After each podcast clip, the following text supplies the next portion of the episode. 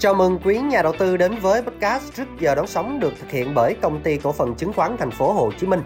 Podcast được phát sóng định kỳ vào 8 giờ 30 phút sáng thứ ba và thứ năm hàng tuần trên stockinside.hsc.com.vn cùng với hai nền tảng quen thuộc là SoundCloud và Spotify. Tôi là Hoàng Tâm là người sẽ đồng hành cùng quý nhà đầu tư trong số phát sóng này. Bên cạnh tôi hiện tại chính là chị Lương Duyên, chuyên gia phân tích cao cấp của HSC. Chị sẽ mang đến những thông tin giá trị và góc nhìn khách quan về thị trường sau phiên giao dịch đầu tuần đầy lạc quan. Và bây giờ sẽ là những nhận định của chị Lưu Duyên. Xin mời chị. Dạ vâng, rất cảm ơn phần giới thiệu và câu hỏi của anh Tâm. À, xét về quan điểm thị trường của Duyên trong tuần này, Đầu tiên có lẽ là chúng ta phải chú ý một vài những thông tin khá quan trọng. Trọng tâm của tuần này chúng ta sẽ chuyển sang thị trường toàn cầu với thông tin về CPI, chỉ số lạm phát của Mỹ. Đây sẽ là chỉ số có tác động trực tiếp đến quyết định tăng hay không tăng lãi suất của Fed và sẽ được công bố vào ngày hôm nay.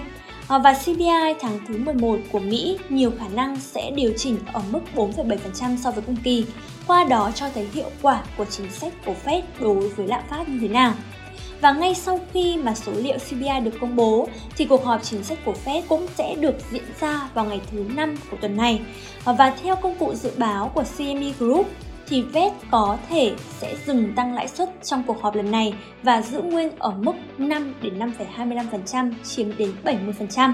Chính vì vậy mà biến động của hai chỉ số này sẽ có ảnh hưởng nhất định đến thị trường chứng khoán thế giới và thị trường chứng khoán Việt Nam nên chúng ta không thể nào bỏ lỡ những thông tin này. Và khi đứng trước những thông tin quan trọng trong tuần này thì có lẽ thị trường chứng khoán Việt Nam cũng đã có những dấu hiệu rung lắc nhất định trong tuần trước. Ngoài ra trong tuần này thì thứ năm tối cũng là phiên đáo đáo hạn phái sinh và là thời điểm cũng khá là trùng hợp với sự kiện tăng hay không tăng lãi suất của Fed, nên là có lẽ nhà đầu tư cũng đang có tâm lý thận trọng hơn.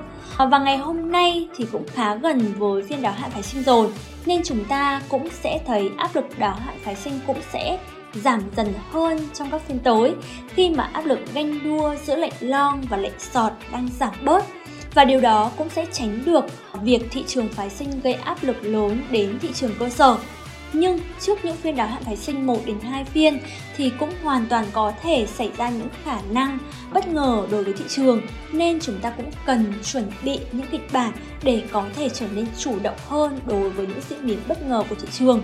Còn quay trở lại với diễn biến của thị trường cơ sở à, thì phiên giao dịch đầu tuần ngày hôm qua cũng đã ghi nhận những biến động khá mạnh trong phiên nhưng kết thúc bằng một sự hứng khởi khá tích cực và điểm nhấn của thị trường xuất hiện ở cuối phiên ngày hôm qua với việc nhà đầu tư bất ngờ đẩy trụ, đẩy nhóm cổ phiếu vốn hóa lớn sau quãng thời gian thận trọng quan sát đầu tuần. Đây là thời điểm tích cực cho thị trường khi mà đang tiếp tục có lần thứ hai quay trở lại để test lại ngưỡng kháng cự ngưỡng cản khá mạnh của thị trường ở quanh vùng 1120 đến vùng 1125 điểm và nếu như điều này tiếp tục diễn ra có sự hỗ trợ của nhóm cổ phiếu vốn hóa lớn thì đây sẽ là yếu tố hỗ trợ khá lớn cho sự bứt phá của thị trường vượt qua được vùng cản này. Và nếu như mà không bứt phá được thì vùng hỗ trợ gần nhất đối với thị trường sẽ ở ngưỡng 1095 đến 1100 điểm. Và ngưỡng hỗ trợ rất mạnh đối với thị trường sẽ ở ngưỡng 1085 điểm. Thêm nữa, đó là dòng tiền vẫn tiếp tục là tâm điểm của thị trường ở giai đoạn này và vẫn duy trì ở mức khá là tích cực. Và nếu như chúng ta nhìn kỹ hơn thì anh chị sẽ thấy dòng tiền ở giai đoạn này vẫn đang tiếp tục luân chuyển ở các nhóm ngành để hỗ trợ cho thị trường.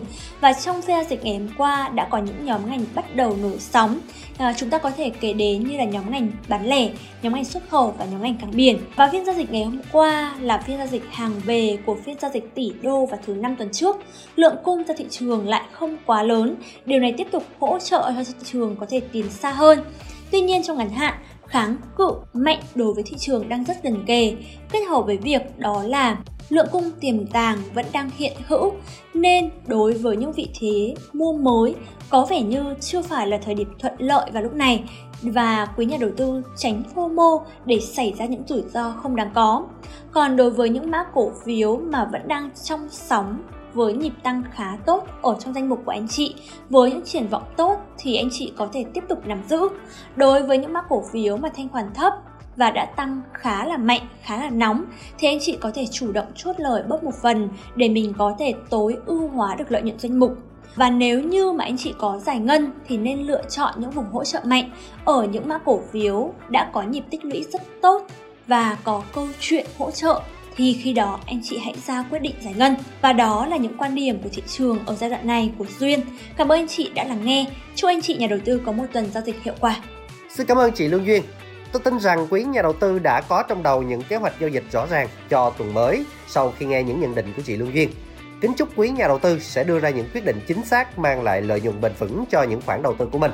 Xin chào tạm biệt và hẹn gặp lại.